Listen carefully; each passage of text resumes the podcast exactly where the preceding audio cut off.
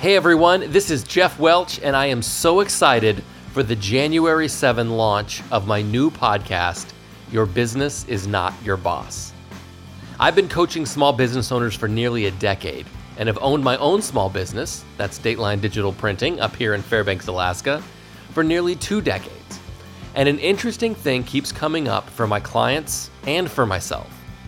Sometimes it feels like your small business runs your life. Most of us become small business owners because we wanted something we couldn't get by working for someone else. Maybe that was more money, more control, more freedom, more self expression. Unfortunately, it's all too common to find small business owners who, after a few years in the game, find themselves at the mercy of their business. All the things they wanted have taken a backseat to feeding the beast. They managed to avoid working for a boss at a real job only to find themselves subject to a much crueler taskmaster their business. Well, it doesn't have to be this way.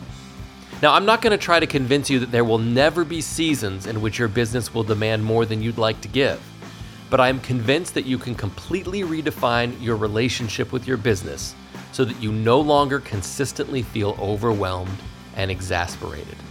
So, this podcast, Your Business is Not Your Boss, it's for you if you want to have greater clarity about what you expect your business to do for you.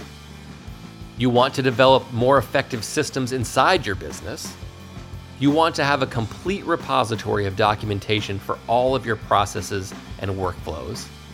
You want to empower your teams and delegate like a boss. And you want to be able to review your progress clearly to ensure you keep your business in its place.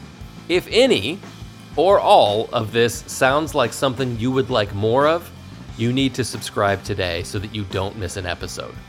How different would your life be if your business worked for you instead of the other way around? Subscribe today because your business is not your boss.